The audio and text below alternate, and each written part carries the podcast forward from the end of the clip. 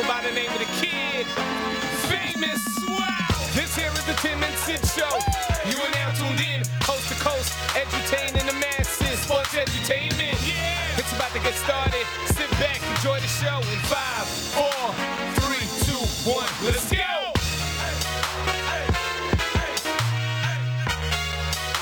What is going on, Canada, Toronto? This is Tim and Sid for Friday, February the 5th, three weeks from Sid Seixeiro's Yeah, final edition. I hadn't thought of it. Of Tim way, and Sid. You are right. You are correct, Timmy. Um, some, by the way, somebody asked me earlier today. I'm not going to say who, Mm-hmm. but you know who. Somebody asked me earlier today, "What will the final show feel like?" And I said to him, um, "It'll be. I, I can't even think about that right now because I'm just thinking of Friday's show. I'm just thinking of today's show." Is what I said to him to echo kind of where you went, the road you went down yesterday on this topic Yeah. because it's true. Like you and I, we're just we're still I'm still in with some extra Zoom calls and chats thrown in. We're still just getting ready for the show. So I'm not even thinking about it yet. But like when you phrase it in the way you just did, kind of hits close to home.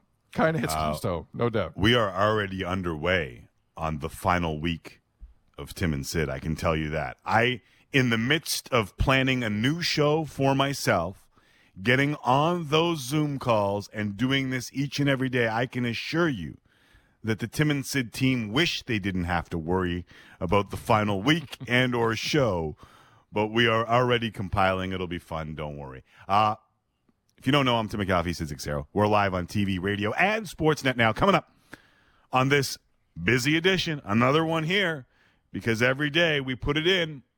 Well, we're working. They're working. Uh, the countdown to Super Bowl 55 continues. Nate Burleson, who will be a part of the CBS broadcast, will join us from Tampa. The Raptors back in action tonight. I'm now on top of you. Look at the broadcast. Don't worry. Never mind. He'll join us. He's in Tampa. Raptors back in action tonight. Big game, Brooklyn. Big game. Should be an interesting test. Former NBA champion Kendrick Perkins, one of our favorites, will stop by in hour number two to discuss it. Mister, I don't know which Brady Bunch box I'm in. Well, they, so I'm not looking at the I'm looking at you, and you know why I can't see that shift. I can't see the shift. Thank you for telling me because I wouldn't know. Also, Tim, for the first time in a while on Twitter today, there was an argument. And the argument was caused by uh, Maddie Morgan and the uh, social media team here at Tim and Sid. They, they posted something. They posted a, a version of the game start, bench, cut. So you give it three options. One you can start, one you can bench, the other one you have to get rid of altogether.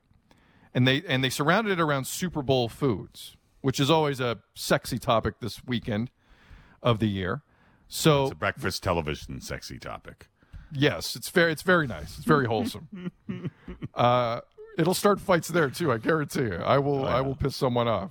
Oh, yeah. Uh, Dina will smack me upside the head. Start bench cut with the following three items is what we threw out on social media earlier today: wings, pizza, nachos. What is wrong And with Matt? and I immediately chimed in. Like we, I think we all had the same take when we saw it on the WhatsApp chat today. What the hell are you doing, man? Like you you just want you don't want peace on earth in this already divided times. Oh. You just want to divide us further. That's typical This Matt Morgan, by the way. Yeah. just wants to divide, not unite, divide. Typical Twitter. Typical. Clickbait. Comment bait. Because I think it's The I hell think the is answer is this thing? obvious. I don't think it's worth talking about. Yeah, the the answer obvious. is all of them. The answer is all of them. The answer mean all of is do you you, mean don't take one away from me. That's not the game. That? I don't care what the game is. That's not you want to take one of what wings, nachos, or pizza from me? I'll fight you. All right, but okay, past the animal instinct of Tim Micallef to just fight for all the food, which I am 100% behind because I would want to do the exact same thing. In the spirit, though, of the rules of this completely negative game that will just result in, in acrimony, the start, bench, cut. What do you do with these three items? Wings, nachos, pizza. What honestly, Okay. Tim, if you play the Okay. game. All right, man. fine. All right, fine. I'm going to answer it this way Pizza and wings have never done anything to me. I can't cut either one of pizza or wings because they have always been good to me. They have always taken their shifts. They have performed well in those mm-hmm. shifts and never taken a day off. They are reliable, they are evergreen, and they are very, very versatile. So for me, it is start pizza, mm-hmm. bench wings, because you can eat both cold. And I'm sorry, nachos, you're cut. right out the gate, Micallef's going to trend with some highly controversial comments because I'm taking this, Tim, as just Super Bowl weekend. I'm not taking this question as an every day of the week or like a March or an April or a May question. I'm I'm I'm receiving this ask as on Super Bowl weekend specifically. Yeah. What is it you're going to do? And how does gotta that th- change? How does that change the overall greatness of pizza and wings? It changes pizza. What? It changes pizza because my finger food for Super Bowl weekend, it has to be smaller. You have to be able to dip it. You have to be able to walk around in normal times and socialize with it. What are you, You a- can't are have a you a huge rookie? slice. You have Are you a rookie? Slice. Cut the pizza up. Cut the pizza up. It's still a Yeah. huge slice of pizza you're walking You around with. Wait, It's like, don't have a knife? hey, hey, Bobby, how you doing? First off, You have you have a plate of nachos, There's plate no of Bobby. wings. You're not No, having a Bobby. My po- my point is you're No, selling You're lost your You're not- point. You're not having a you're not having a Bobby this year. But There's no Bobby. normally, Wings no, start you're talking about this weekend. Let's not change the rules. bench nachos, and you got to cut the got to cut the pizza. You, on Super are Bowl you weekend. insane? You got to cut the Are you pizza. insane? You could cut little squares of pizza that turn into cheesy bread, and you can still dip them into ranch dipping sauce or whatever your pleasure may be. Or we just order Mary Brown's, as someone on the text chain just reminded us. we could just do that. But Tim, my think son, my son asked me for Mary Brown's today. I didn't have time. As you should. As you should. He asked me for Mary Brown's today. I think Didn't have you didn't have time. tomorrow. Yep. I was on too many Zoom calls. Stephanie writes in, start wings, so reliable. Of course. Bench nachos, sorry. Thank you. Cut pizza, not sorry. Don't at me. Oh, you can't don't at me on this, Stephanie. I'm sorry. Mario writes in and says, Great tweet, Stephanie. Great tweet. if anyone starts nachos over wings and pizza, we can say that they definitely also kick puppies. There is nothing wrong with nachos, but they are not in the same league as wings and pizza. So you're telling me, wait a second. So you're telling me one slice of pepperoni pizza is better. Why does it have to be? Why does it have to be pepperoni? It could be anything your heart my point. desires. It could be me to finish meat. my point. I'm just saying, one slice of pepperoni pizza is better than picking up one nacho with with with choves or whatever and cheese You don't even know and what the- stuff. Choves. Whatever. What the hell are choves? You don't even know what's on them. They're small and green. You know what I'm talking about. you know what I'm talking about. The choves. Give me a month and a half. I'll know what a chove is. So It's a you up- chive, you, idiot. Whatever. All right. you, you, you, you chive, you chive turkey. Just let me finish. You pick up the nacho with a chove on it. Chode. What are you talking about right now? What did you just say? Never Chive. mind. Nothing. No, nothing. And you get the extra nacho that's stuck to it, and there's cheese on it, and you throw it in the salsa, and you go to town. That's the best. That is the best feeling when you go for the one nacho and then you get the double nacho, Guess which what? has extra, also has stuff on it. Guess what? It's what? a surprise every pull. It's a surprise. You, you idiot. You just described pizza. The nacho is the dough, the salsa is the tomato sauce, the cheese is the cheese, and the pepperoni is the meat. I win.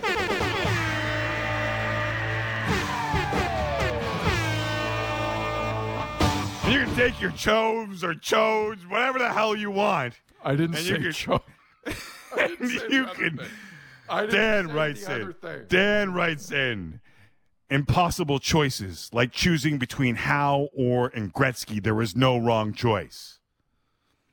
D writes in very smartly. Beer is the Masai Ujiri of my Super Bowl meal. It makes all of the important decisions. What does that even mean? What does that even mean? What goes well with what you're drinking can you're drink- alter this start you're drinking a bench cut. What if you're drinking a Chardonnay? What do I- you pick I'm out of these three when you're having a Chardonnay. night? You've told me you like to bathe nude with a Chardonnay. You've said that. Yeah, that's me. Uh, Aside from, young aside Judd, from bathing with, with jogging pants, which sometimes you do as well. young Judd, stop it. What? I bathe with track No, I'm pants. kidding. I said bathe nude, and I realized it was kind of it was it was repetitive. Like if you're bathing, obviously you're in you're you're naked. Yeah. Young Judd, stop it. This question is too difficult. Don't challenge me. Don't make my brain do stuff. It's true. It's oh, true. Oh, here we Send go. them in. Alex Alex Xerel chimed in. Always a smart ass answer from Alex. Let me see what he said. Alex goes, start with the nachos, hold the choves. Pizza, you're cut. Sid, you're absolutely right on this one. Me, ah. that's me ah. familiar. Me Ju- familiar. Justin writes in and says, and this is true too, especially like, what are we talking here? Are you making them yourself? Justin says, get the nachos out of here. Takeout nachos are soggy ass nightmares. And I that is nachos, correct. Nachos are nachos are one of the more under. They're the Jeff Petry of snacks. They're one of the most underrated snacks going into every Super Bowl Sunday, and it's a lot of wing love. It's a lot of wing love, obviously. Uh, and the pizza gets a lot of respect. By the way, shout out Chili. How, how Chili didn't kind of make this is also a bit of an interesting call for me. But Chili. like see, chili, this is the problem. Chili can. I mean, I guess someone could undercook wings, but there's there are a lot. Depending on what you put on the, you could put chili on the nachos, and you could also go very wrong with the nachos. Nachos, what's the worst nacho done worst incorrectly, can go What's the worst wrong. topping for nachos for you? What's the worst topping you've ever seen on a nacho? I don't know, but you know this. My favorite nacho topping of all time is pulled pork. You put a little pulled pork. Um, Is there a chove with that? what's the get get get it out of here? What's the place? Real Sports and Yeah. our boy Matty. Uh, I can't believe I can't. menu. We have not seen people for so long. I can't believe it took you that long. It was only a second and a half, but that scares me. How long it took you to remember real sports and our boy Matty Sullivan. That's Yeah, crazy. Matty Continue, Sullivan please. On his menu Continue. put pulled pork on their nachos. And let me tell you, Sydney. Glory, glory, hallelujah. man. It was like watching Connor McDavid skate. So that's, that's how it felt. I can vouch for that. It was like yeah. so good. All right, we've settled nothing. Uh, started more fights, and our job's done. Craig Craig writes in and says pizza is nachos without the disappointment of untopped chips at the bottom. Again, bias, but that's getting horns. That just means you have to get in on the nacho quick. That just it, nachos reward the organized. Like you can't just sit there and expect uh, all the good nacho bits to be there, and you're late to the party because you won't shut up talking to Billy or whoever. Yeah. Like you gotta you gotta make a play here. By the way, Timmy, you remember Bob's Chili? Seriously? Like, do you remember? Oh, McAllen's chili, yeah. Oh, Wasn't it wasn't it meatless chili? Or was it beanless chili? There's one thing that he left out. Was it beanless? And the bean, you know, they they're good for your heart, but the more you eat. Nicole writes in The more and says Nicole, Nicole writes in and says Seixeiro's argument about pizza being too big as a finger food, but wants chili on it, is absolutely ridiculous, and I couldn't I couldn't agree But You more. can have a small bowl, but how many parties you've been to for a Super Bowl where the bowl is small for the chili? You put in a little bowl. Sometimes it's made of bread. So it's double double win for you, Johnny Dips. Yeah. You can just dip left and right because that's what you love. It's perfect. Jared Flett weighing in. Uh, he says pierogies are greater than nachos wings, but we're not introducing any more to the equation. That's not. Chili was enough. I didn't even want to go there. You know what? Since we're going here, I'll take a spring roll. I'm not hating a spring roll at any All party, right. Super Bowl or, Would or you- like a wedding reception. I don't care where we are. If I see a nice spring you- roll, I'm in. I'm in. Jake, store bought wings are a risk. Well, yeah, I don't know about that. I've run, I've run into a lot of uh. enough people that know how to do a wing properly on their own and are well versed on the subject. I don't know if I buy that. Uh, fatty wings are the worst thing since bathing in the nude, he says. Or he goes on to say. Well, I, guess he- now, but here, I guess he I guess he bathes with track pants. yeah, uh, Tim. But here's the thing: I got to back. Like, I feel like I need to backtrack on the wings because I hate drumsticks. The best wing to me is a flat. I'll eat a drumstick. I don't like eating a drumstick, but it's half the Right. battle to get to the Huh? flats. I know what I have to do. You know what I mean? Wait, so hold on, you don't much- like as much as I'm- drumsticks? No, no, You no, are not. No, no, no. You're not a man. No, no, no. You're not a man. No, no, no. I I take look your after man m- card. I like I look after my weight. You know this. I'm very cognizant of that. And drumsticks consistently are just weight adders, right?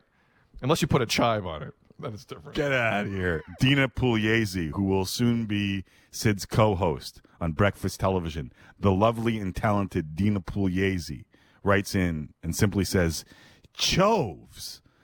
Oh, man. What words will we make up at 7 a.m., Sid? P.S. I chose to cut the wings. Why do I have a feeling this clip's running Monday? Why do I get that oh, feeling? I, Dean, don't I got a lot to learn, doing. Dean. I'm sorry. I got a lot to learn. A lot to learn. Uh, TV writes in and says, I don't rate wings, nachos, or pizzas. Y'all are tripping. What? No, well, don't do that, and then don't give the What? example of like the what do you like fried pineapple? What the hell do you eat? Why are you so cool? Who the hell do you think you are? I am. Fareed writes in and says, samosas. What's a what's a samosa again? Help me out on the samosa. It is, um, you ever had spanakopita? uh, yeah, yeah. It's not my favorite uh, Greek uh, delicacy. Well, take out I've the cheese it. and put in something different. Meat, chicken. It's like a uh, phyllo pastry. You never had a samosa before? I think I had by accident. I think it was All at a wedding. we need once. we need to take you out. Maybe we need to get you to Scarborough. Um, someone said meatballs. Lisa, That's a pretty vague thing to throw in there. Like Meatballs? side of side of beef. hold on. Like we're throwing you in have an Italian wife. now. Yeah, but like, how is the meatball done? Is it a small meatball? Is it a big meatball? Yeah, is it it's you put a- Is it no, Is it a it's not a big stuffed- meatball. Stuffed meatball. Is it a stuffed meatball with No, it's- cage with cheese? Oh my god, it's not quite the IKEA Swedish little meatball. It's not a fan of bit those. bigger, and you stick a, a a toothpick in it, and then you smash the meatball. You put the you put the meatball in your mouth. You put If the you're having a toothpick in- party, if you're having a party uh, with some chives on the side, I think it's a good idea. Lisa writes in.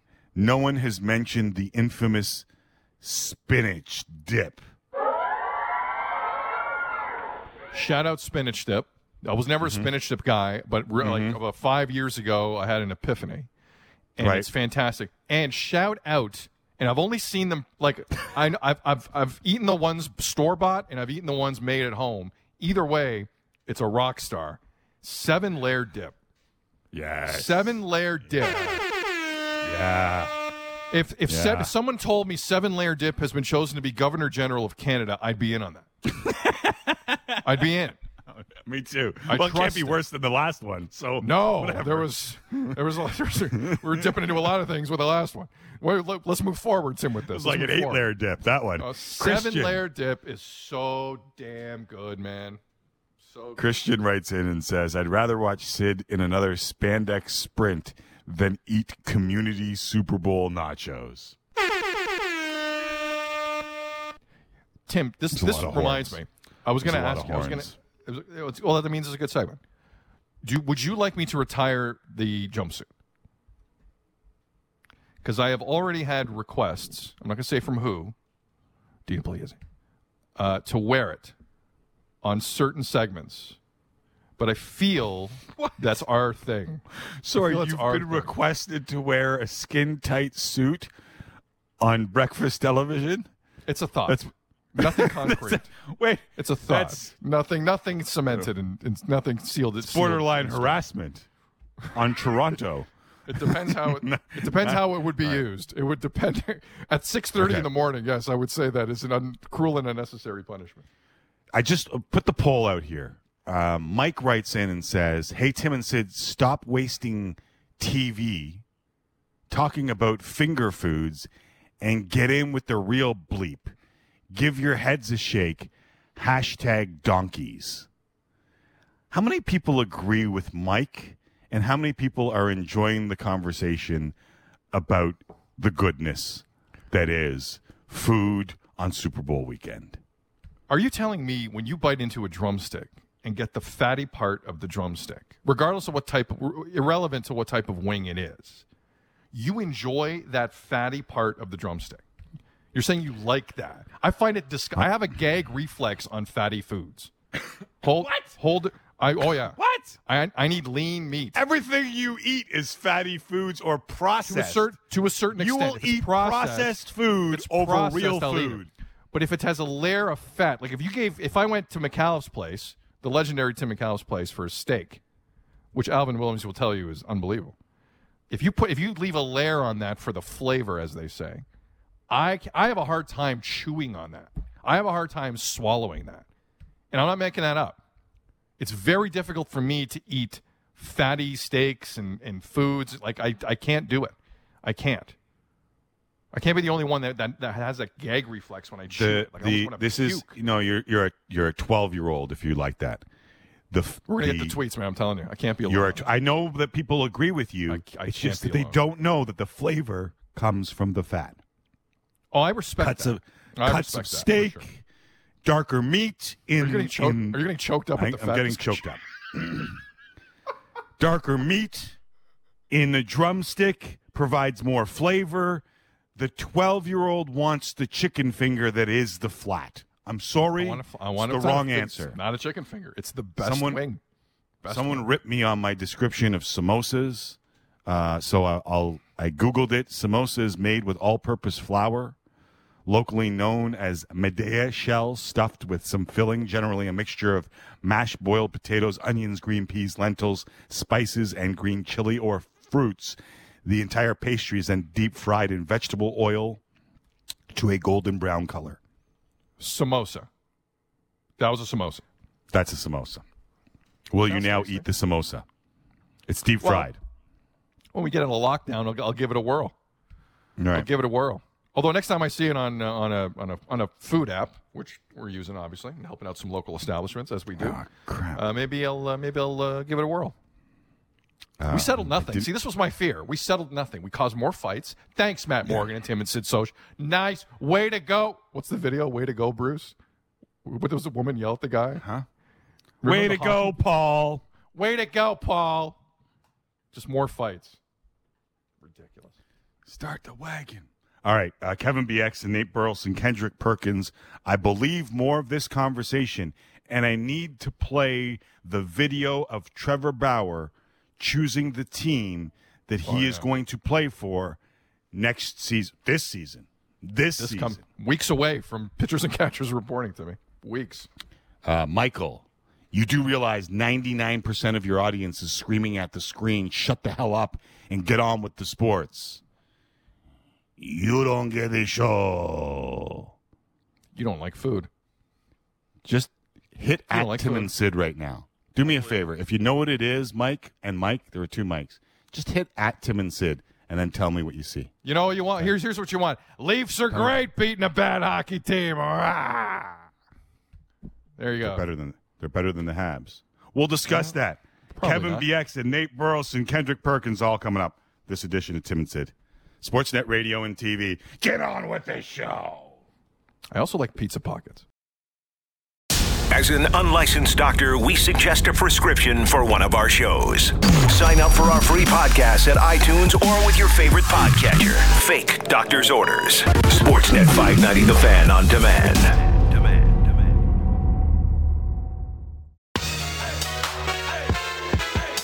John writes in, start all three and cut Mike.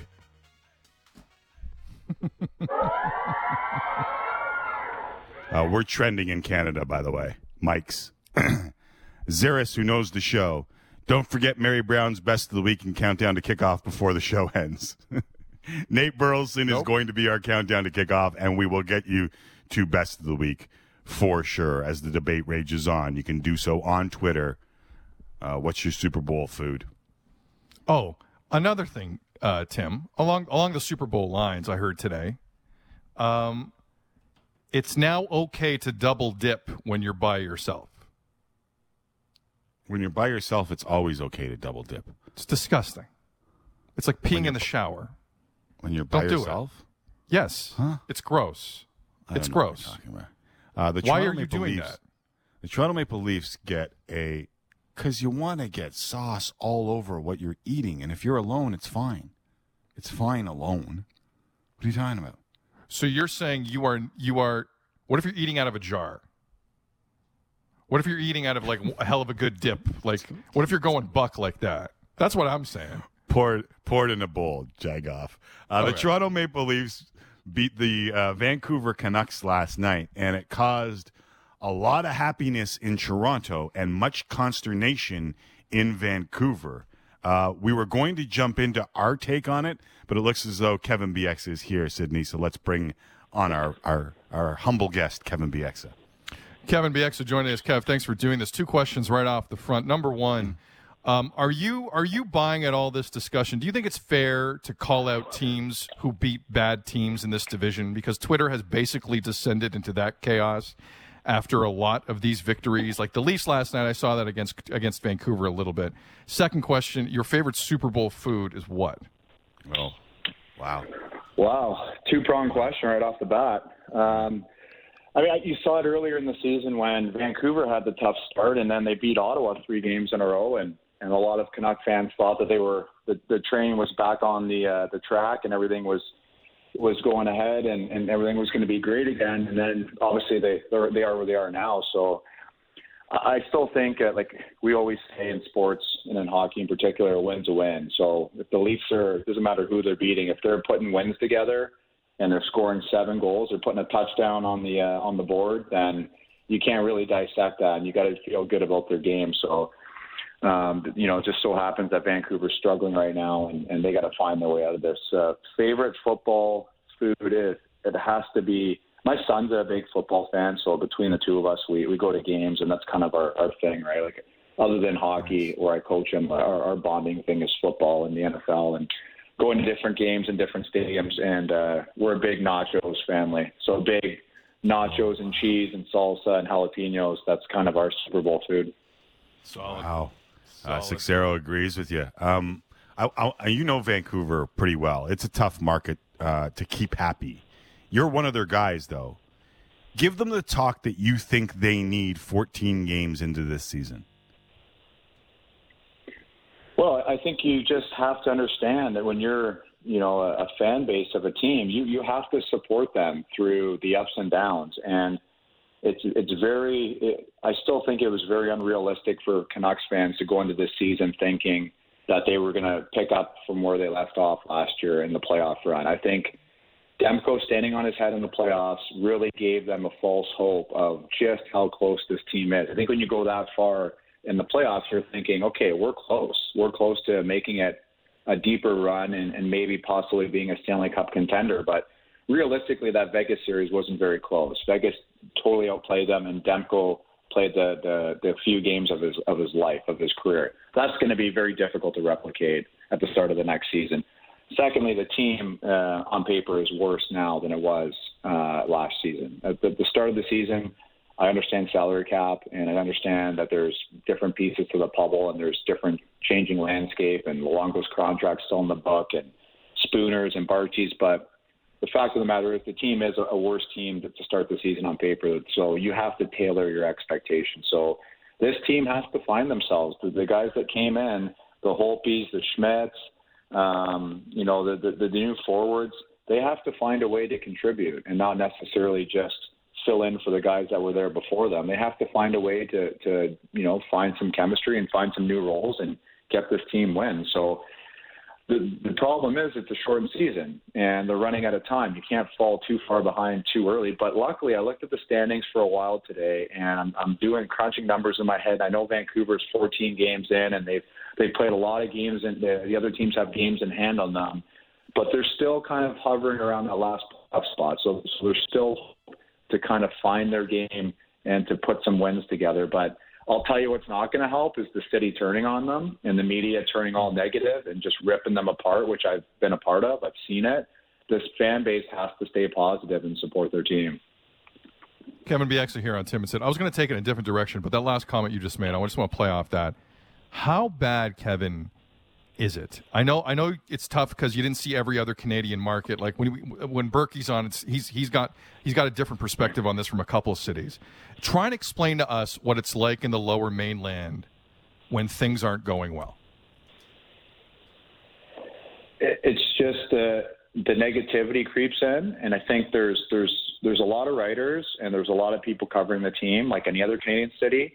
But for whatever reason, there seems to be this small contingency of, of writers and bloggers that like to go negative and rip guys because it's a different angle or it's fun or it's trendy or whatever it is, and and then that snowballs and that becomes contagious in the market, and then the radio shows pick up on it, and and it starts becoming a negative frenzy when you know, we were in the middle of nine games win streaks. I remember in Vancouver where you would read like we're in a nine game. We've won nine games in a row. We're first place in in the NHL. We win the year before we won the uh, President's Trophy, and I read a negative article about Steve Bernier, how Steve Bernier's production is way down and he's not what they like. And you're thinking, how is this article in the paper right now when we're on a nine game win streak and the team is just buzzing?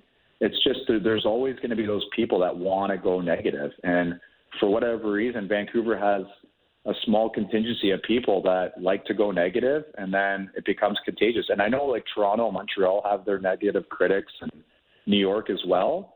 But it seems like there's a little bit of a stronger following in Vancouver, and I, I've always been a pretty positive guy. I, I think you got to be honest with people, and you got to evaluate the team fairly. And yeah, they're not defending very well right now. They're not. They're they're allowing high 30s against. Their defending last game against the Leafs was disgusting. A lot of those goals were preventable and started from Toronto's end. Yeah, I'd love to be, you know, brutally honest with everybody. But there's also you don't need to be picking apart people and looking for things. Just kind of talk about the things that are there. So that that's the problem a little bit with hmm. with the Vancouver market right now, and for the last 10, 15 years. And Berkey saw that firsthand.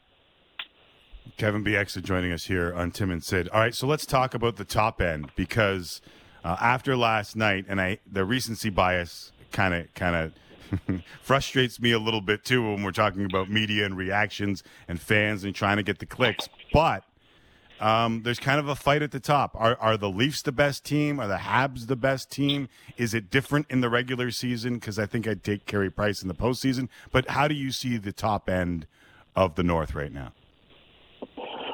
I, this is what I really believe in. I, I believe when you're you're assembling a team and you're a GM and you're management that you're either assembling your team for the regular season to get there, or you're assembling your team to be a contender in the playoffs. And and there, it's two different styles of hockey. You got to understand that things are a lot more open in the regular season. Offense is is a, uh, is a premium to score goals and to consistently put up four goals a game gets you into the playoffs.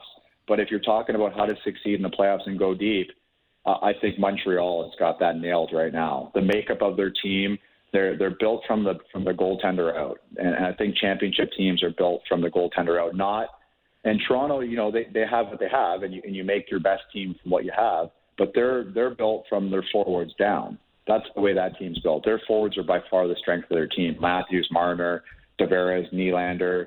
That's their strength. And then from there, it gets a little weaker and a little weaker. So, yeah, like who who really cares who's the best team right now? They're both going to make it to the playoff, I think, right? But in the playoffs, how are you going to beat Carey Price in a seven-game series with Chiarot, Weber, Petry, Edmundson in front of them, making it really difficult to go to the front of the net and making you earn every single goal you get? And then from there, they got all these young forwards and that are starting to really come in their own. And then you got Josh Anderson, who's a beast and a physical presence. I just don't think there's many teams right now built better for the playoffs than the Montreal Canadiens. I mean, to go to Timmy's point as, as we as we wrap it up here, Leafs Twitter and Habs Twitter, it's like every night the back and forth right now is pretty entertaining. But I think the one thing we can all agree on here, and, I, and my, my goal here is not to piss off the other five Canadian markets.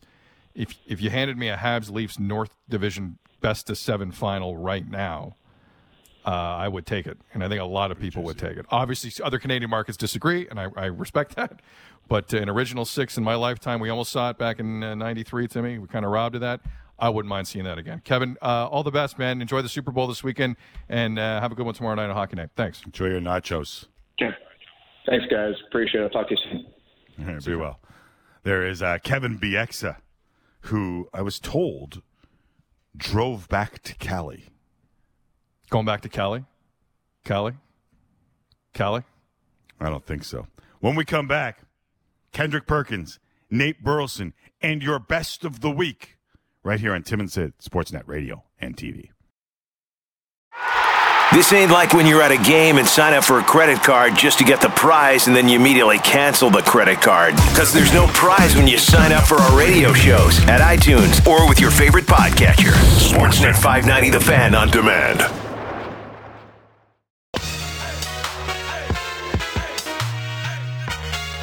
Hey, Tim. Yes, sir. You know how we were talking about food for most of the first hour? Mm-hmm. You know what trumps all the food that we're talking about? Mm-hmm. Mary Brown's chicken. Time for best of the week. Brought to you by Mary Brown's Chicken.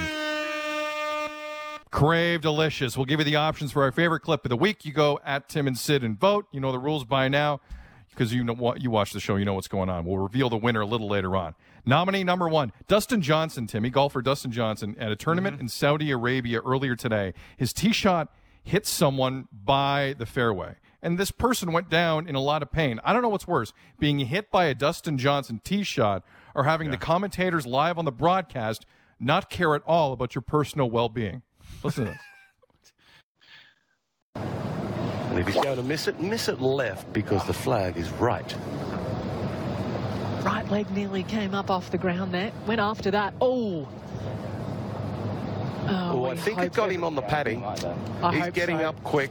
You can take away the pain, but you can't take away the swelling. He's just fine. Oh, it would have been a big shock though. There'll be a nasty bruise. He's just fine, was the medical analysis as he grabs his shoulder walking away. He's just padding. fine. Don't worry. Get on up. what the hell's the matter with that person? I have no idea. Uh, show regular Kenny Smith gives us gold every week. This week on Instagram, he gave us more gold. He called it the call callback challenge. Not sure what it is? Well, you're about to find out.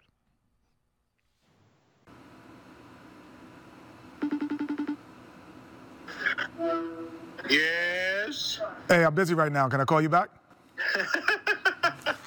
Yeah. Yes, you called me, man, and I'm not busy. What's up? Hey, I'm busy right now. Can I call you back? Okay, you got me.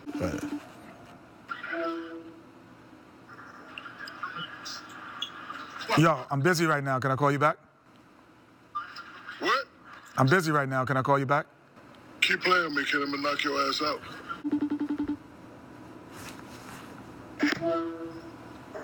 Yes. Hey, I'm busy right now. Can I call you back? What, is this like are y'all having a contest? Who's the who can get the most famous guy on the phone right away? Contest? Uh, I, I'm just busy. Can I call you back? Yeah, sure, sure, sure, Kitty. Call me back. Oh, I'm busy right now. Can I call you back? You mother. Oh man, I might I might try that this weekend and just make it all Tim, You'd and Tim gets out. like angrier and angrier as I go. Um, uh, I love that. To hell with COVID. I'm at your house. Um, nominee number three here on Best of the Week, brought to you by Mary Brown's Chicken. Uh, mean tweets on Jimmy Kimmel. It's an older bit, but it still can be really, really good. Here's Tom Brady reading some mean tweets regarding Tom Brady.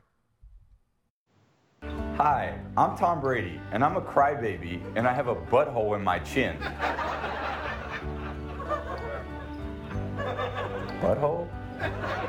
Can we be real for a moment? Is there really anyone you'd rather see dropped in a vat of rendered bacon fat than Tom Brady? Hope everyone has a great Monday, except for Tom Brady. you, Tom Brady. you. Tom Brady, you suck booty. You ugly. You suck. You throw like a fat lady with a flabby arm and a little girl butt face. Hashtag Tom Brady. Hashtag suck. You suck. you, Tom Brady. I hope this loss depresses you so bad that you hardly have sex with your supermodel wife in your giant mansion. I have no comment to that. You, Tom Brady. I hope your dog eats chocolate and gets really sick and throws up on your sock. That's up. That's kind of rough. Some of them kind This of is rough. not nice.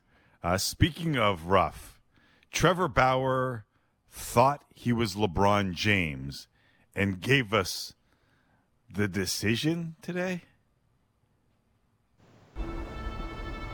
This uniform is special. It's more than a jersey, a pair of pants, socks, and a glove. Second time. It makes you feel something. This is more than clothing, it's a lifestyle. It's the bond a father and a son forge playing catch in the front yard. This lifestyle isn't for everyone, but for those who choose it, the rewards are plentiful. See, last season doesn't matter anymore. Come April, what matters is this team, this group of players, this group of fans, and the name across our chests. This season is about making sure history remembers us as we wish to be remembered.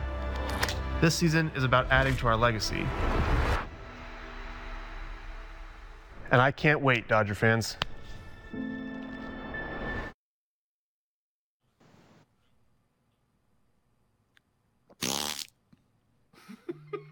How is the correct response to that not bleep you?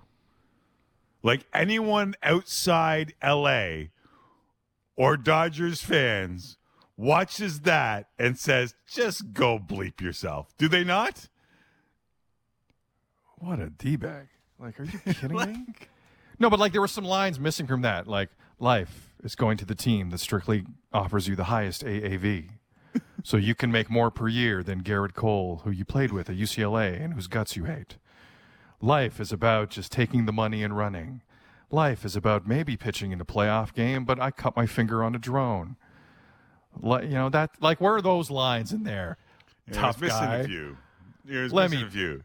I there is not a more annoying dude in baseball, and there's there's a couple that bother me, but this guy takes the cake. Now I know ripping a dude who just signed like a forty million dollar contract with two opt outs over the next two years is kind of dumb. I understand. He's having a good day. Trevor Bauer got his to a certain extent. He's Hold getting paid. He's getting paid. Hold on. But I Some hate folks- Trevor Bauer, man. I, Some I folks have one twelve hundred dollar check in ten months, and this tone deaf jagoff is putting out there. If you choose this lifestyle, it's not for everyone. Get out of Yeah, here who with the that. hell- the hell are you talking about, Trevor? Forty Bauer? million dollars a year. How Get does your contract? How does your contract get me closer to the vaccine? Answer me that. Answer me that, Trevor Bauer, if that's your real name. Trolling every team. You know what the only good thing here is, Timmy? Like the Mets get to see him with no DH, so someone's throwing at his ass. Someone in the National League, whether it be a whether it be Blake Snell or Jacob. De- oh, please, Marcus Stroman, throw at Trevor Bauer. Please, Marcus Stroman, have a go at this self-indulgent, um, overrated. Yeah, I said over. I know he won a Cy Young. He won it like 20 games played last year, whatever the hell last season was. Don't tell me that's a real Cy Young. This guy thinks he's he invented pitching. Trevor Bauer? Listen, Johnny Drone. Go down there. They have one standard, and it's to get to at least a World Series. And they got Walker Buehler, and they got Clayton Kershaw, and they got David Price, and they got some other guys in that team who are damn good at what Dustin May can throw, Julio Urias could throw. If you don't carry your weight, a, a, a hysterical Twitter account is not going to save your ass at Chavez Ravine and that fan base. You're not in Cincinnati anymore, where no one really gave a damn. Now you're with the big boys where there's one expectation. And it's not about being cute. It's not about being funny. It's not about having a good Twitter account. It's about winning. Go win. Part of me, part of me loves this. Go win, smart guy. Stay away from the drones. You might cut yourself. Jackass. We'll see who wins our best of the week. Head to at Tim and Sid on Twitter. Pick your favorite, and we will announce the best of the week winner a little later on in the show. I don't even know if that's a real nominee, but we threw it in there anyway. I like that's it. Trevor Bauer. That's a, that's a nominee right. in my books. Time for break. When we come back, Raptors, Brooklyn Nets. Will this tell us much about what we need to see from the Toronto Raptors for the rest of the season? We'll ask Kendrick Perkins, and coming up next, Nate Burleson. Our good friend is already at the Super Bowl. He will join us from said Super Bowl in Tampa, and we might even hit him with start, bench, cut, pizza, wings, nachos. But we got to save it till late. The whole thing will go off the rails if we ask him early. We got to save it till late. This is Tim and Sid live on TV and radio. Subscribe to our radio shows at iTunes or with your favorite podcatcher. No medical exam or health questions will be asked. Sportsnet 590 The Fan on demand. Time for Tim and Sid. Time for Tim and Sid. Time for Tim and Sid. Oh, yeah. It's time for real sports talk with Tim Micallef and Sid Seixeiro. And another thing about Trevor Bauer. Welcome back. He's Tim. I'm Sid. This is Tim and Sid live on TV and radio. Coming up in mere moments, uh, Nate Burleson of NFL Network and CBS Sports. Always great with his time. So great that despite the fact he's part of a CBS Super Bowl show this weekend, Yeah. he's going to be in Tampa joining us momentarily. Still gives us some time from his hotel room. We appreciate him. We'll talk to him momentarily. Get you ready for the Bucks and the Chiefs. Also, Kendrick Perkins will join us in the back end of the show. The Raptors are in action tonight. An interesting test against the Brooklyn Nets. Uh, they might need another 54 out of Fred. We'll see how it goes because uh, the Nets can score. We know that. But uh, we'll talk to Kendrick Perkins uh, about that. A little hoops with him a little later on here on Tim and Sid. Might even get into what LeBron said about the All Star game because And that that was incredible. Yes, I buried the lead there. What a quote! from Um, Mike and Shiraz both wrote in and said, "Would you guys have reacted the same way if Bauer signed with the Jays?" And there, there's two things. One, I said anyone outside of LA would react like this. But two, I would like to think even if he signed with the Jays, we would recognize the douchiness in that video. You can't. You like it's on my computer screen here, Tim. Like you can't get rid of it. Like it's it's dripping through the the, the d bagness of it. I just I'm sorry. Like I, I'm I, I I don't. He went to the highest bidder. Yeah. This was not some self righteous thing. This was he's not an avenger. He went to the highest bidder, and that he has the highest AAV in baseball history, and that's it. That's all it was. Just you're not you're not as smart as you think you are, bud. You're talented, but you're not as And smart good, as you think you are. Like Yeah. good, and good Andrew on you. Johnson. Sorry. No, no, that's all I had. That's all I had. Andrew Andrew Johnson writes in first question for Nate. Do you know what a chove is? Second question, do you like them on your nachos? we may have to save that for a little later. Time now for Inside the Lines, brought to you by Sports Interaction, Canada's odds maker, 19 plus. Please play responsibly. Just two days away from Super Bowl 55 in Tampa. Kansas City are the three point favorites. Over under set at 56. It is the third highest total in Super Bowl history. Tons of props available, obviously, as per usual on the big game. Both Patrick Mahomes and Tom Brady's touchdown pass over and under two and a half, with Mahomes a favorite to go over that, while Brady a dog to get three or more touchdown passes. As for MVP betting, yes, Mahomes minus 10 favorite, uh, minus 110 favorite, with Brady at plus 180. Looking for value? How about this? Travis Kelce plus 650 and Tyreek Hill, who tore him up earlier this year, plus a 1,000. A lot to chew on there, McCall. We'll get to the bets uh, at, some point here in the show. But uh, it's always a good segment when we bet on Nate Burleson. Nate Burleson is down in Tampa. And what I am assuming, Nate, is I mean, I was just watching NFL Network a little bit this week, and Kurt Warner was saying, you know, finally some fans have kind of started to show up. How, uh, what, what, what vibe is it down there from your perspective? It must be unique. Well, when we first landed, um, it, it was very dry, um, and, and it, it didn't feel like a Super Bowl. And then last night, I, I went around the corner to grab me something to eat, and uh, and you saw the fans really starting to trickle in. And today, you know, fans are, are really making themselves known. And you know what? Surprisingly, I've seen a lot of Chiefs fans. So the Chiefs fans, not sure if they're going to the game, they're trying to make themselves noticed a little bit because they're going to need that energy because this is essentially a home game for Tampa, right? I've covered Super Bowls before, and it feels like just a whirlwind. Like you got to go here, you got to go there, you got to go here, and then you're expected over there, and then you got to. Like, what's your week like? Like, how is this different, and how is this different for the teams because they haven't had to do that either? Yeah. By the way, I love that throwback photo of you, bro. That that made my day. I, I was like, oh, at the Super Bowl, right? Right. throwback. I said, look at that that beautiful pale man. Oh, that, that, uh, but, uh, you know, you're right. It's it usually is a whirlwind. You're getting pulled in a thousand directions, and it's like show up here, and I also need you to do this interview, and, and, and then you know what? After that, if you want to make some money, you can head over here and you can do some chalk talk for two hours. Um, I, I didn't have that, and and I I didn't want that. Um, you know, I I kind of like the energy of the Super Bowl, and maybe it's just me being a little bit older and having done this so many times.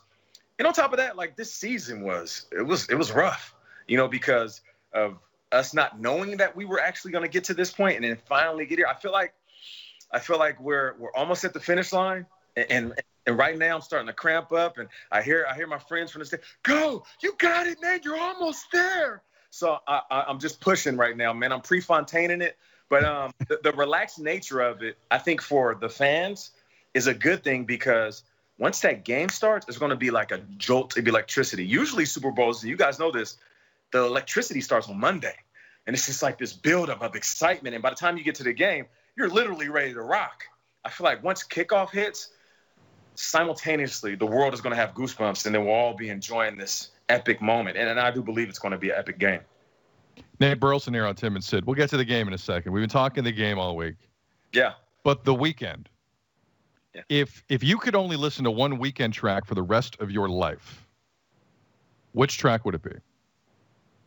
I can't feel my face. I, I love that song. Now, the, the origins of it and, and what it means, it might not be, it might not be uh, the most mm-hmm. appropriate song, but it's the catchiest one, you know? So um, for, for me, it, it, has to be that one. And I, I, guess he made an announcement that he's not having a, a guest. And, and maybe that is due to protocols and all that. A little disappointed because – you know, the guest would always be like, that's like the shocker. It's like the one moment where you're like, ooh, I didn't know you was to bring out Bruno Mars. Like that, that is always intriguing to me. But um, I feel like he's to do his thing, man. The Weeknd is, he's he's he's a, a great act on stage. Um, his performance is to be taken up a notch, and of course, you add in what the Super Bowl brings as far as the band and the dancers and the theatrics. I think it's going to be an epic show. It has to. It has to. Listen, I don't want to spoil anything, but we're going to show a feature on CBS um, that has to do with Whitney Houston and something she did at one of the Super Bowls, which we all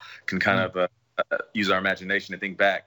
But we're showing a great feature, and I think that feature is going to set the tone for musical acts, whether it's the national anthem or halftime. If they're epic, they will be remembered forever. Yeah. Yeah, I still get I can still get shivers when yep. when you say Whitney yep. that national anthem. I still get shivers. Yep. And by the way, Scarborough man's Weeknd from Scarborough. We got to make sure big weekend for him. Okay, so Nate, I had this ready for you last week. Okay, yeah, we missed yeah. you. This yeah. is long. I hate long questions, but I also believe that context is important. So okay. I'm going to give it to you. Last year at the start of the playoffs, I brought up with you and Sid at the start of the playoffs that I felt like, despite the MVP for Lamar, that Patrick Mahomes was playing for the title best quarterback in the game. And after the Super Bowl was done, I think the consensus was Patrick Mahomes best quarterback in the game. Right. This year, I've asked you and Sid at separate times when do we introduce Patrick Mahomes to the GOAT debate? I loved and teefed with credit the GOAT versus the kid. And I understand why, whenever I bring up the GOAT conversation, most people will just go to the scene in Bad Teacher on Michael and LeBron's debate. Jason Segel, call me when LeBron has six championship. The kid right. says, that's your only argument. And Sean, he says, that's the only argument I need, Sean. So I'm not going to go go conversation. It will devolve into six championships. Right, right, right. But best in the game. I'm ready to say, hang up and listen, that with the MVP, the Super Bowl MVP, 50 touchdown passes in his first year as a starter his worst year is a conference championship epic loss by six to Tom Brady and the Patriots. That's his worst season in the NFL. I'm ready to say Patrick Mahomes is the best that I have ever seen. I will hang up and listen. Um, one, I like the fact that uh, you had receipts. You're like, I, I, I, I asked you at separate times, um, and here's what. So I can appreciate that. Uh, here's the thing.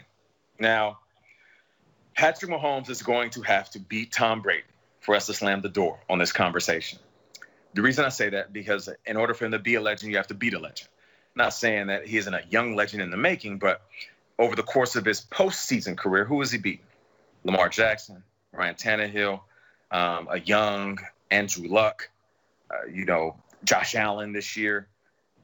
The only guy that he lost to in the postseason is Tom Brady.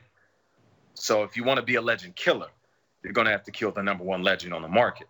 Now, with all that said, I am in full agreement with you. I am ready to join you and say that Patrick Mahomes um, is by far the best overall quarterback in the game. And if I had to put my money on one of the QBs to go down as the greatest ever, I would skip over Russell Wilson, respectfully. I would skip over Aaron Rodgers, respectfully. And I would say that eventually Patrick Mahomes will be looked at as the greatest QB ever. You bring up the great points about his career thus far and the accolades. I'll, I'll take it a step further. I would say over the course of his career, he's had three, maybe four bad quarters. I'm not even talking about games. Great. There's three quarters where you'll say that's poor quarterback play. Now just think about that. Over the course of a few seasons, you only have three quarters or four quarters that you can look back and say, I wish I would have had a few of those throws back. Because even in a game that you might say is bad, let's just say like the three interception game, they still win. I'm talking, we know what bad means. I mean, poor quarters mean like you're losing your team the game. He's only lost one game in what the last 20, 26 or something like that, 27. So for me, I, I do agree with you. And it's, it's, it's like I, I, keep going to basketball because I love it, but it's like once we respected Steph Curry, we're like, all right, he might be one of the best shooters of all time. Okay. But then when he started cooking on a regular basis, it's like it's, it lost its luster, which I would just get so upset at. Guys, he's, it, it's still amazing. Just because he makes it look easy, that doesn't mean it isn't heavy. The lift is still heavy. Patrick Mahomes makes it look easy, so we have to respect the greatness. It's, it's like LeBron's first campaign with Nike. We are all witnesses. Nate Burleson live from Tampa, site of Super Bowl 55. He'll be a part of uh, a pregame show on CBS, which I believe starts in about two hours, so it's very extensive.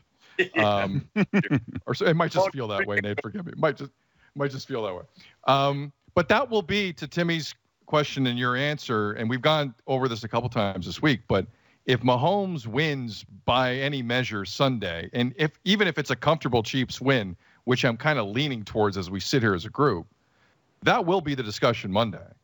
Is not only did you stop the seventh ring, you went to Mordor and you burned that seventh ring and you threw it into the into the into the fire. Yep. But you got your own, and there's no sign. You did it without Duvernay Tardif. You did it without Fisher. You got guys potentially coming back. The whole crew is going to reset again. Most of them signed long term. This will be the discussion, hands down, on Monday. So let me ask you this, Nate if you're Brady and you are attempting to stop this, because with one win, a whole wrench gets thrown in the Mahomes GOAT discussion. Because now it's a different number. Now yeah. it's a different bar. now you have to do something utterly, completely different. That's a fact. As, aside from Brady, because he can't do it on his own. Yeah. You know, you know, despite the fact this is the conversation we're all having, who's the most important buck to get him across that finish line in that seventh ring? I want to immediately say playoff Lenny, Leonard Fournette, because what he's running fiercely and, and, and controlling the ground, you control the clock, and you keep Patrick Mahomes on the sideline. That's really a, just a cliche way of saying Tom Brady should put the ball in somebody else's hands, and it's a running back. That's not the case. I mean, what if the Chiefs stop the run in this game? So for me, I would say Mike Evans and Scotty Miller. Not saying that Chris Godwin isn't going to have an impact. not saying that AB, who I hear is practicing and healthy and is going to play, isn't going to have an impact. It's Mike Evans because he needs to have an impact on every play, even when he's not getting the ball. Now, the plays where Tom throws it up, that 50 50 ball, it's him and the DB, he got to come down with it. And Mike Evans, he did. Think about the game we saw a couple of weeks ago. The reason I say Scotty Miller is because Scotty Miller is that X factor. When he comes in the game, he's usually disrespected and forgotten. And the fact that he makes play after play. That's one reason you should respect him. But for a guy to come out and say, I'm faster than Tyreek Hill, he's either crazy or he's faster than Tyreek Hill.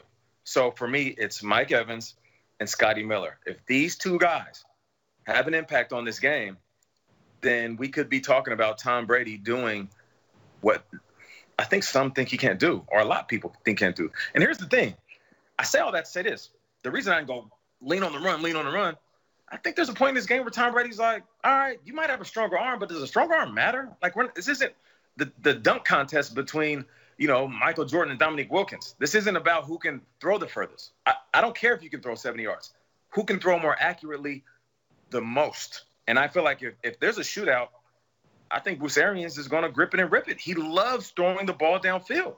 So for me, that Tampa Bay Buccaneers offense, led by Byron Leftwich in the play calling, don't deviate from what makes you guys great. If they stack the box, torch the skies. And if Pat Mahomes comes back and he scores within a few plays, don't shy away from doing it again. Let's have an old fashioned shootout with an old fashioned cowboy that we've seen kill a lot of people in the Wild Wild West. And Tom Brady, like he's that dude. If it comes down to a back and forth affair and there's two minutes left in the game, I might bet bet all of my money on Tom Brady. Wow. Nate Burleson, he'll be on the NFL on CBS, and he is our guy finding time for us on this Super Bowl weekend. Uh, I understand the quarterback debate. I, I love the quarterback debate. I jump into the quarterback debate. They don't face each other. It's the Bucks D versus Mahomes. It's the right. Chiefs D versus Brady. Which D is better? And because I think I know the answer, by how much do you think that D is better? By a very slim margin. It's it's it's the Tampa Bay Buccaneers. Um, now they had a couple of guys go down with some injuries. You know, I, I, I love the young uh, Antoine Winfield. I played with his father, but he's a fantastic talent as a rookie. Uh, but it's the linebackers and that D line. Um, and I have to say this: last week I was supposed to come on, I got called in by CBS, so I apologize. I hate missing dates with you guys. Uh, but JPP, Jason Pierre-Paul, last minute um, interview that they set up, so I had to go into the studio and I talked to him. I talked to him about everything, man. I talked to him about him blowing his hand off. I talked to him about a car accident where he cracked his neck. Um, and then we start talking about football. And he's like, Nate, Nate, they don't give me no respect, Nate. And I'm like, JPP, chill for a second. Listen, stop, first of all, stop yelling at me, all right? I'm in the studio. he's like, Nate, I'm just saying. We're having this back and forth. And I said, well, look, let me give you your flowers now. You're, you're a beast. You're undefeated in the postseason. You're a Super Bowl champion. You have bounced back from so many things. And he was like, No, I appreciate you saying that, but the world needs to respect me for what I've done. And you know what?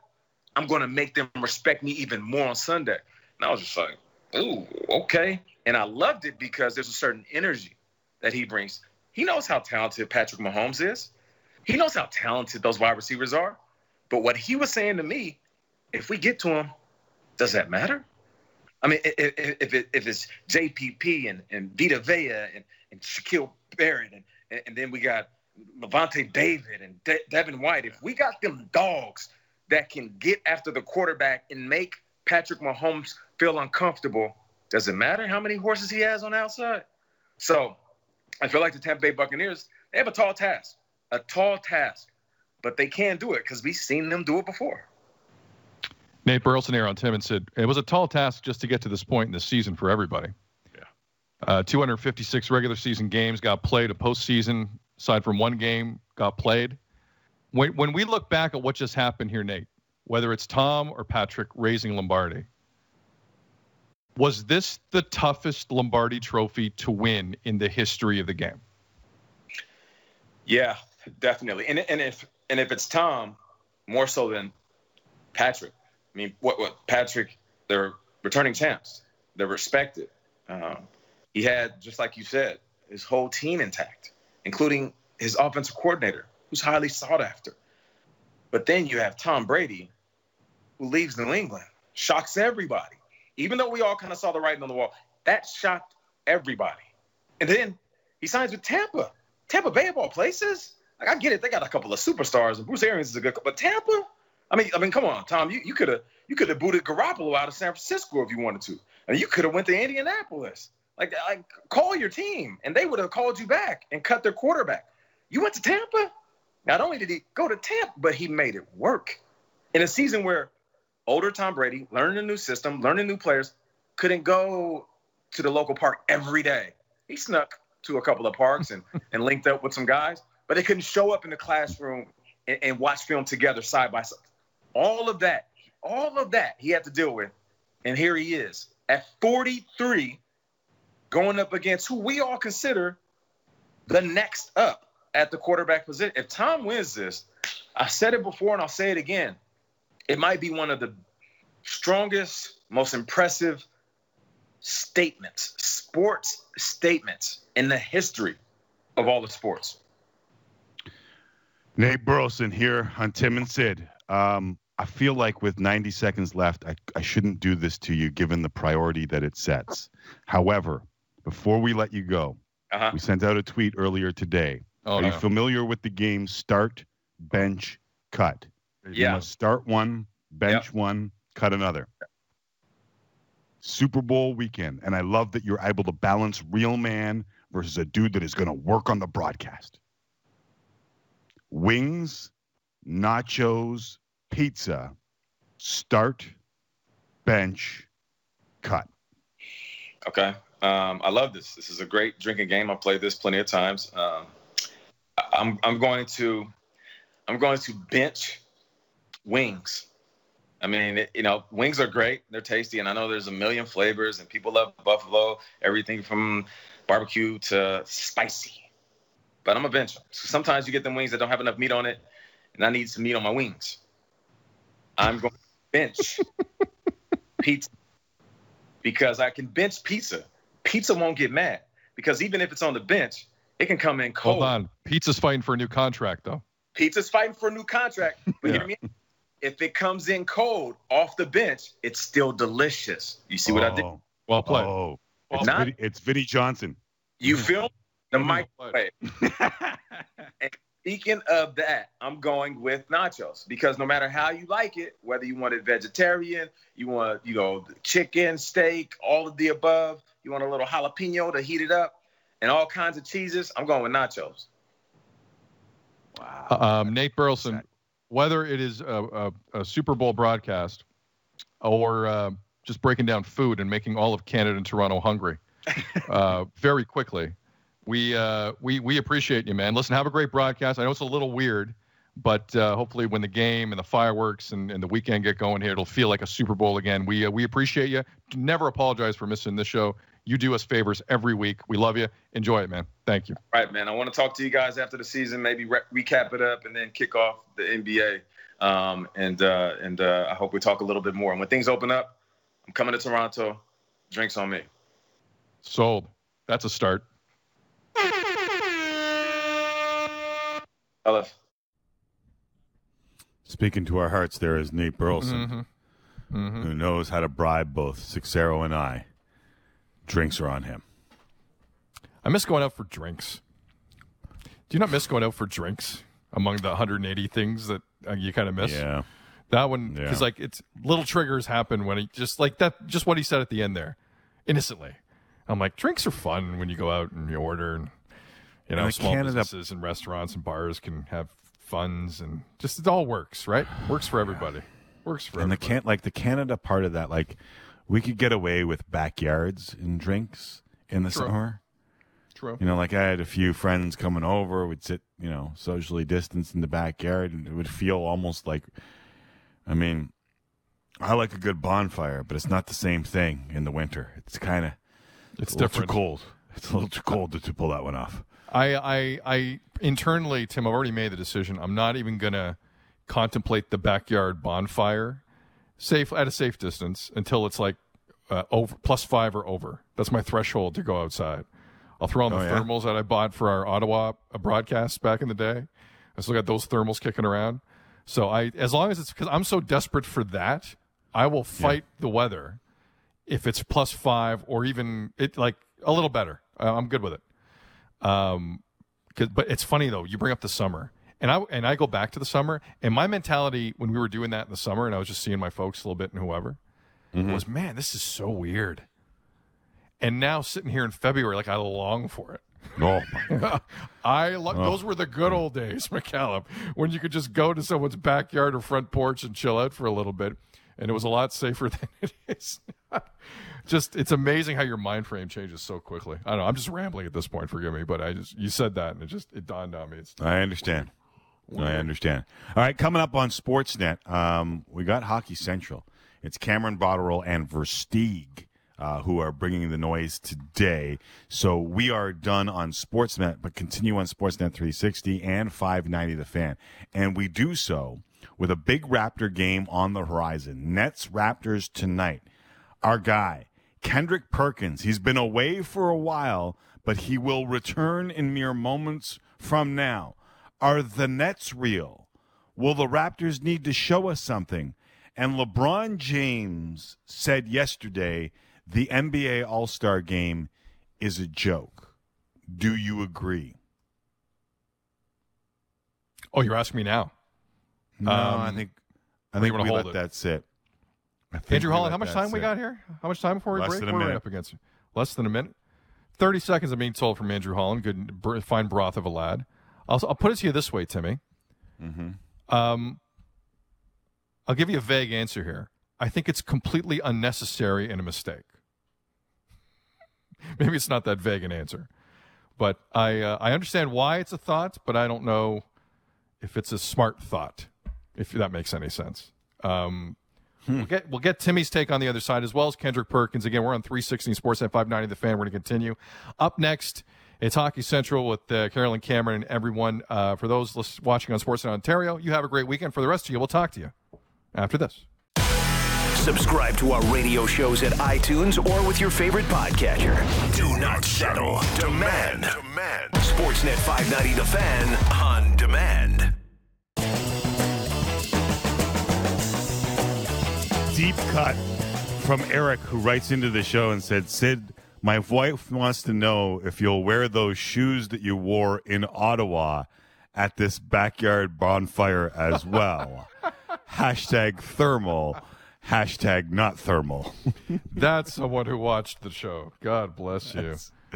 I- I, wore for the quick backstory is we are in what was it minus 20 Tim or yeah, probably like around minus minus 20? 20, yeah. Maybe Uh. So we're maybe maybe worse than that, and we're and I know there's parts of the country that laugh at that right now. I understand there's some cold spots right now. Sorry, um, but we're thermaled up. But I did bring regular dress shoes, not boots, none of that. And I got basically mocked for four straight days by Tim, the audience, and everyone on the crew helping us out. I believe Vinny took some shots. A lot of people took shots. So thank you for the reference. That was uh, like that I'm wearing the Sorels. This guy's got on his dress shoes, and he's like, "I'm never doing this again. And This I is I can't believe how cold." And I'm like, "Buddy, get some. Go to Canadian Tire and get some boots. What are you doing here?" I look good though. Eugene Uh, Melnyk complimented them uh, for me. I think it's the last time we were friends, but he, he liked them. He liked them. Aron Baynes' game time decision for the Raptors tonight as he Hmm. uh, appears on the injury report, saying it is a, a groin strain, was listed as probable now game time decision. OG Anunoby out, McCaw out, and Flynn and Harris are with the 905 as the Raptors get set to face the Brooklyn Nets tonight. Uh, Kendrick Perkins has won an NBA title. He's one of our favorites. He's joining us live here on Tim and Sid. Perk, it's been too long. Yes. Yeah, that's the same thing I was thinking. I was just sitting up here listening to y'all talk about y'all fashion and dress shoes and you know all this, you know, accessories and everything was going on. What's happening, fellas? We got to get Perk up here. Perk, how would you do in minus 20 degree temperatures? I wouldn't. I I wouldn't view it. Look, I already done it before. You need to understand. I stayed in Boston for eight and a half years, and it was pure torture. I love the city of Boston. Actually, summertime was beautiful, but in the wintertime, I just couldn't adapt. I, you know, I'm a country boy from Beaumont. I hear you. I hear you. Boston, you get the weather in Boston, no doubt, no doubt about it. Kendrick Perkins here on Tim and Sid. All right, Perk. First thing, Thank tell me you guys gave Fred VanVleet the love he deserved down south this week. Tell me that happened. Oh, you you know one thing about it. Let me tell you something about Fred Van Vliet. Not only did he put on for the undrafted guys and guys that had to go through the struggle of going through the G League and showing guys how to, you know, earn the starting spot and go win a championship and then go look and then go get his bread. He went got his letters. Look, he betted on himself and it paid off. And look, KG used to always tell me this, right, Tennessee? He used to say, Hey, Perk, you always could know somebody or know a player once they get their bag. Once they get their bread, you could tell the makeup of a player or what type of player this guy's gonna be. Fred VanVleet got his bag, and guess what? His game went to another level. 54 points, wing dinner, spicy, lemon pepper style. Um, so the Raptors take this momentum two in a row. Freddie, it, it was like the the the great part. We talked to him the day after Perk, and man, like the old wannabe athlete in me that was in a few locker rooms, watching him as he entered the locker room and have his brothers just mob him after that, like. It can can a team kind of build off of something like that where you have a guy that you can't help but cheer for, like Freddie VanVleet, do what he did, and then the team, you know, greets him. The, like it looked like Kyle Lowry was happier than Freddie was. And and that's a that's a great thing because I, I actually thought Toronto was playing better. I thought they were starting to play better basketball even before he dropped 54 points. But I, I tell you what, just the character of Fred VanVleet, the leadership, the way he carries himself, you could tell the guys gravitate towards him. And when you have Mr. Raptor himself and Kyle Lowry showing that type of enthusiastic towards him or being happy for him, that's a brotherhood that you can't come between. So that means anytime that they face adversity, they're going to overcome that. And that's what we're seeing right now because the Toronto Raptors that I was watching a month and a half ago, I was like, who is this? But now I'm watching a Raptor team that I've grown to, lo- to grow, grown to love, and watching Fred VanVleet be the leader of this is also a beautiful thing to watch. So, Perk, what you're kind of saying here is the rough start the Raptors did have, where they lost some games they could have easily won. They were that close, as we know. But you're saying this that that opening stretch where they're in Tampa and they're in a new place and they're they're buying, they're renting out spots for their family, like they're going through a whole ordeal as an organization. What I'm hearing from you is that grace period needed to be respected, and now that that's over, maybe they're starting to find their feet a little bit. Is that is that what I hear in your voice? No, no, that's exactly what's happening. Guys are buying into their roles, and guys are accepting their roles, and, and, and we have to realize because I even have to think about this: the NBA players are sacrificing a lot. They're going through a lot, meaning you know different circumstances, especially the the Raptors. I mean, they're in Tampa, having to find somewhere else to stay, although the weather is better, but not a, not being in their hometown, playing in a different arena. All those things matter. And then right now, what they're doing is they're clicking. Guys know their role. Guys know who's the number one option. Guys know who's the number two option.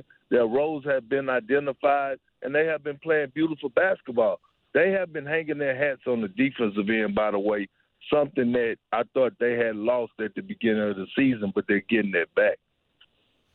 Kendrick Perkins joining us here on Tim and Sid. Uh, they get the Nets tonight. Um, since the Harden deal, what's your take on the Brooklyn Nets? Because a lot of people are talking about them right now. And as they should, as they should. I mean, this is this is probably the most explosive offensive team we ever going to witness in the history of basketball. I mean, when you put Kevin Durant, in my opinion, the greatest scorer of all time, you put Kyrie Irving, one of the most skilled player of all time, and James Harden, one of the most prolific scorers of all time, all on the same team. I mean, it's must see TV. We all know that they're going to put up points, but the thing that I want to watch is you could go down the line, you could go down in history and look at all the teams that won NBA championships. They were either top, they were top ten defensively. So with all that offensive firepower, at the end of the day, they're going to have to get their defense together. Even looking at Golden State when Kevin Durant was there with, with Steph and Clay, they were still a top five defensive team. You look at the Los Angeles Lakers right now, they're ranked number one defensively. If you're trying to win a championship, you got to up your defense, but they have more than enough scoring power that they could they could cruise through the regular season. But when they get to the postseason, they're going to have to get stops. Kendrick Perkins here on Tim and Sid. Perk, I want to just shift focus here and uh, remind the audience that kind of out of nowhere, the NBA has quickly put together an All Star game. Yeah. Uh, March, the weekend of March the 7th. Perk, before we get your take, I think it's important to play for you and the audience what LeBron said last night after the Lakers beat the Nuggets. Um, this is, uh, I don't want to, I don't want to speak for Tim, but as we heard the clip uh, before the show, this is as frank as I've ever heard LeBron James. And we've heard LeBron James be very honest in media scrums before. This is what LeBron's take was after last night's game regarding an All Star game during a pandemic. We're going to play it here and talk about it on the other side. Roll it. Pretty much a kind of a slap in the face. Um, and, you know, we're also still dealing with a, with a pandemic. We're still de- dealing with everything that's been going on. And we're going to bring the whole league into one city that's open. Um, so, you know, obviously, um, the pandemic has absolutely nothing to do with it at this point um, when it comes to that weekend. Um, so, um, obviously, you guys can see I'm not very happy about it, but it's out of my hands, and um, you know, I'll, I'll be there if I'm selected, but I'll be there physically, but not mentally. Perk, I like maybe Hmm. it's just me, but it's, it sounds like he doesn't want to go. No, Your- your it, thoughts, sir. Like it, it, it sounds like someone broke it. It sounds like it, it, uh, LeBron James is sound like he can't trust the NBA no more because that's what I got from it. The word trust. Because before the season started, they were told that it wasn't going to be an All Star weekend or All Star game, and rightfully so. Here it is. You got guys, the players laying everything out on the line, sacrificing a short uh, off season to make sure that they got back to start playing in December without a real training camp, so that they could have Christmas Day games. And you told the players, and the NBA told the players that it wasn't gonna be an All Star weekend. And now all of a sudden you pop up an All Star weekend on these guys, and it ain't fair. This is why in the world today you can't take anybody's word. That's why you have contracts, and you got to get it on the dotted line because nowadays trust just get broken every single day. And not only LeBron James feel this way, but you have a lot of other players in the league feel the exact same way because if you want to get first of all, the goal is is that come postseason and the second part of the season, we want to see guys playing at their highest level. And in order to get there, we got to make sure that one guys are healthy to be on the court to play at to play at their highest level. Secondly, we got to make sure that their bodies are in great condition for you know having the proper rest with a short off season and having to do all the traveling, the you know the games being postponed, go have to do makeup games and all that. So I I don't agree with the All Star game, and I and I understand the pain that a lot of the players are feeling right now because the tr- the trust has been broken. Perk, this is this is Randy Moss straight cash, homie, right? Like I think we can all look at this and go, this is a it's mon- about. yeah, this is a money grab, and we've seen it in other sports, but we and the and the PA agreed to it, but LeBron James might be the most powerful athlete in sports. Do you think that he thought maybe by starting this conversation, he might be able to change this? No, I don't. I think it's too far gone, uh, in my opinion. I think when when we start hearing in the next week they're going to finalize the deal, it's pretty much already done. And people always are regular are, are ready to say that LeBron James he's on the board. He's not on the board. Chris Paul is the president, and Kyrie Irving is the vice president. And I I, I just I don't know. I think we're going to have an All Star weekend. I mean, I just don't see anything stopping it, and especially right now with them getting towards the end of it already saying it's going to be in Atlanta. Uh, so they already have plans to move forward with it, and we need to be preparing for All Star weekend. They ain't selling tickets courtside to Daddy Carlos and courtside Karen, are they? I hope so. hey, they're just Oh, fans, God, Perk. They're just fans. They just love the game. They just love the game, you know. Right? It's just it, it's just fans with no mask on. That's it. That's it. That's it. And then and bring all the best players from all around North America to one spot and then send them back to their teams. Well, Sounds sounds like a plan. And- well, you you know you know the problem I have too is that a lot of people don't understand the everyday sacrifice that all these players have to go through, right? For us, just uh, when you when you think about taking tests, COVID tests every day, being on the road, not being able to leave your hotel room or even your hotel, and the moment that they get a, a break to be able to go have a little freedom, you tell them that hey, now you got to go to Atlanta and go to All Star Weekend. Like it's just not right, and it's during a pandemic. And look, I can understand people saying, "Oh yeah, Atlanta's open to the rest of the world." It, well, Texas is like that too, but it still got people in the hospital dying from this coronavirus, and Texas is wide open, and the hospitals are still full. Yeah. But Perk, it's it like to me to hear LeBron say like let's go back to last year. The, the bubble doesn't happen unless LeBron's on board. Are we all in agreement on that? Like if LeBron wasn't on Kinda. board with that, I don't know if it would have happened. LeBron was going to go home if we're not for a, for a, for a phone call with Barack Obama after after the Bucks boycotted. Like this, what- like as LeBron goes, there's a lot of power in what he says. I'm just stunned that Chris Paul and the rest of the executive committee clearly were on such a separate page with one of the most important guys in the league that it would get to this point. I am I am a little surprised to hear that last night from uh, LeBron. Are you really surprised and stunned? Did I just tell you who the vice president was? The vice president is Kyrie Irving. So if LeBron was shocked by we should all be shocked because sometimes this would happen. I mean, guys do things without relating to other people. Like this is why we could never be on the same page. I'm guessing Perk. There are going to be a couple guys with oh, I've got a bum hammy. Uh, the Yeah. knee is Groin, tendonitis. groin, Tim. Groin's Yeah. flaring up. Groin's What- flaring like I think we're going to get to that point because this is just a money grab, and there's no other way to, to, to lay it out to anyone. Yeah, I mean, yeah, right. Just forget everybody health. Forget everything that's going on. Just it's all about the dollar. Forget that guy's sacrifice to hurry up and push forward through training camp in order to make Christmas Day games happen for the NBA. Forget all that, right? I mean, it's just not right, and this is how the trust get bro- broken.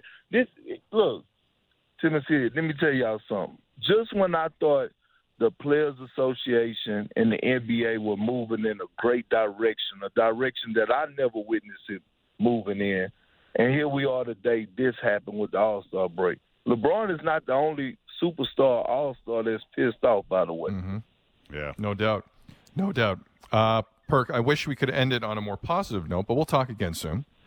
Uh, and I'm I glad mean, to hear I- you're doing you know, okay. it's and good to- go ahead. It's good to have these uncomfortable conversations. I just miss y'all. We yeah, miss you. d- right back at you. Who Right you got in the Super you, Bowl? Perk. Who you got in the Super Bowl, Perk? Who you picking? Oh, I got Kansas City.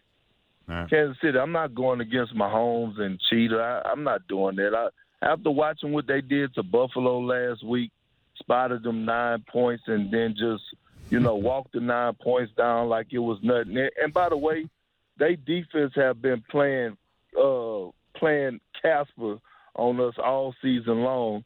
And and just, you know, just waiting for this moment right here because they have upped it. Tom Brady better not throw three interceptions against Kansas City. I'll tell you that much. Agreed. Um, Perk, enjoy the uh, enjoy the football this weekend and the basketball as well, and and we'll talk again soon, friend. Thank you very much. All right, fellas. Appreciate y'all having me on. Y'all have a good weekend. You too. Stay well, Perk. There is Kendrick Perkins, ESPN basketball analyst, rising star, and tell it like he sees it. Carry on. We will. Next, right here on Tim and Sid. Tying a bow on this baby as we wrap it up. Next. As an unlicensed doctor, we suggest a prescription for one of our shows. Sign up for our free podcast at iTunes or with your favorite podcatcher. Fake Doctor's Orders. Sportsnet 590 The Fan on demand.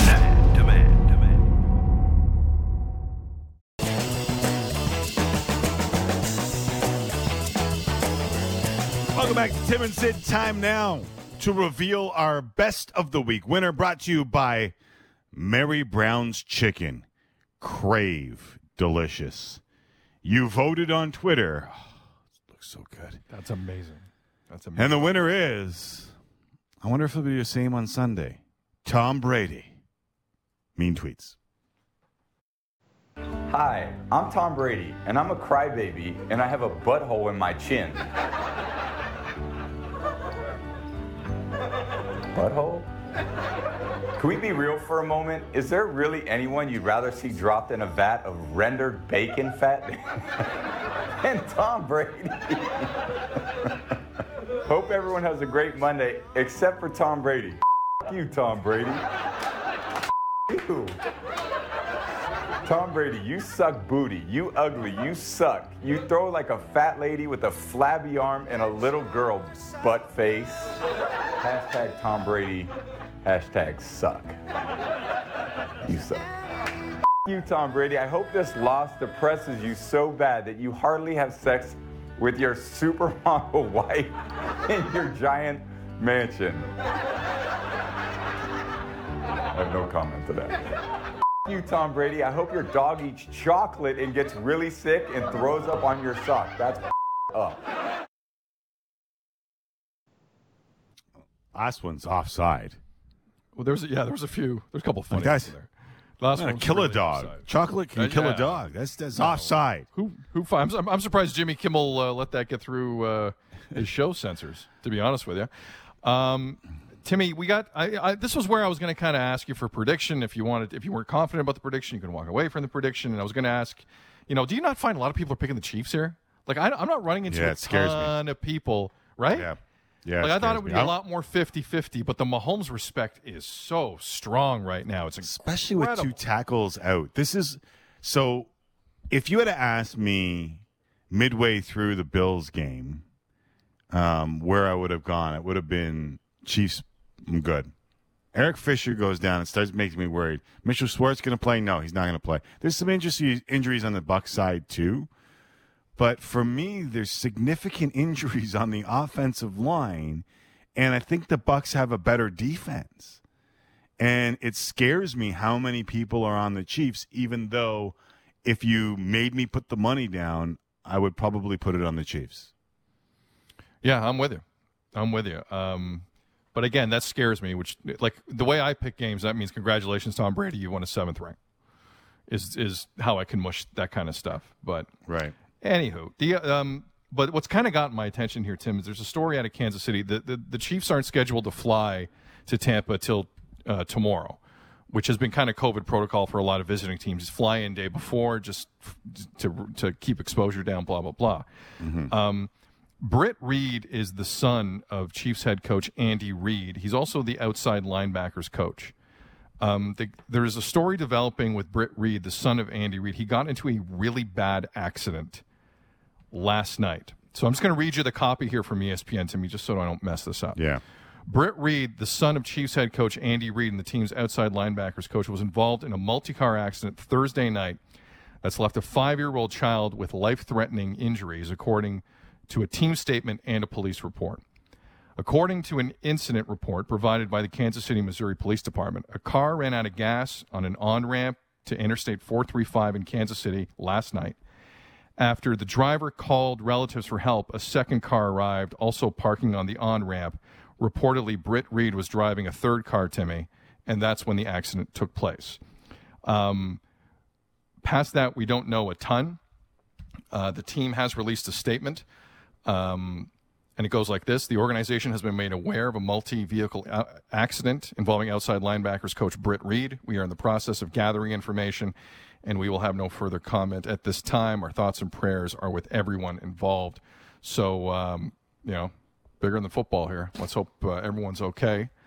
And um, I don't, I don't even want to draw a line from this to football because it's not important. I just hope everyone's okay in that situation. And, uh, and Here, here. we get some good news on that pretty soon. But I thought it was important to kind of pass along here, Tim. That is uh, that's a rather unique story, and uh, hopefully everything's fine. Hopefully, Yeah, Reid, for his part, um, suffered non life threatening injuries, according to a report, and investigators are trying to determine whether driver impairment was a factor in the crash, according to KSHB. So, a heavy Wow. story uh, to end the weekend, heading into the weekend. And again, as Sid said, just to reiterate, uh, hope all is well with everyone involved, and thoughts and prayers with everyone involved. As for us, we are done for the week. We'll be back on Monday to discuss said Super Bowl.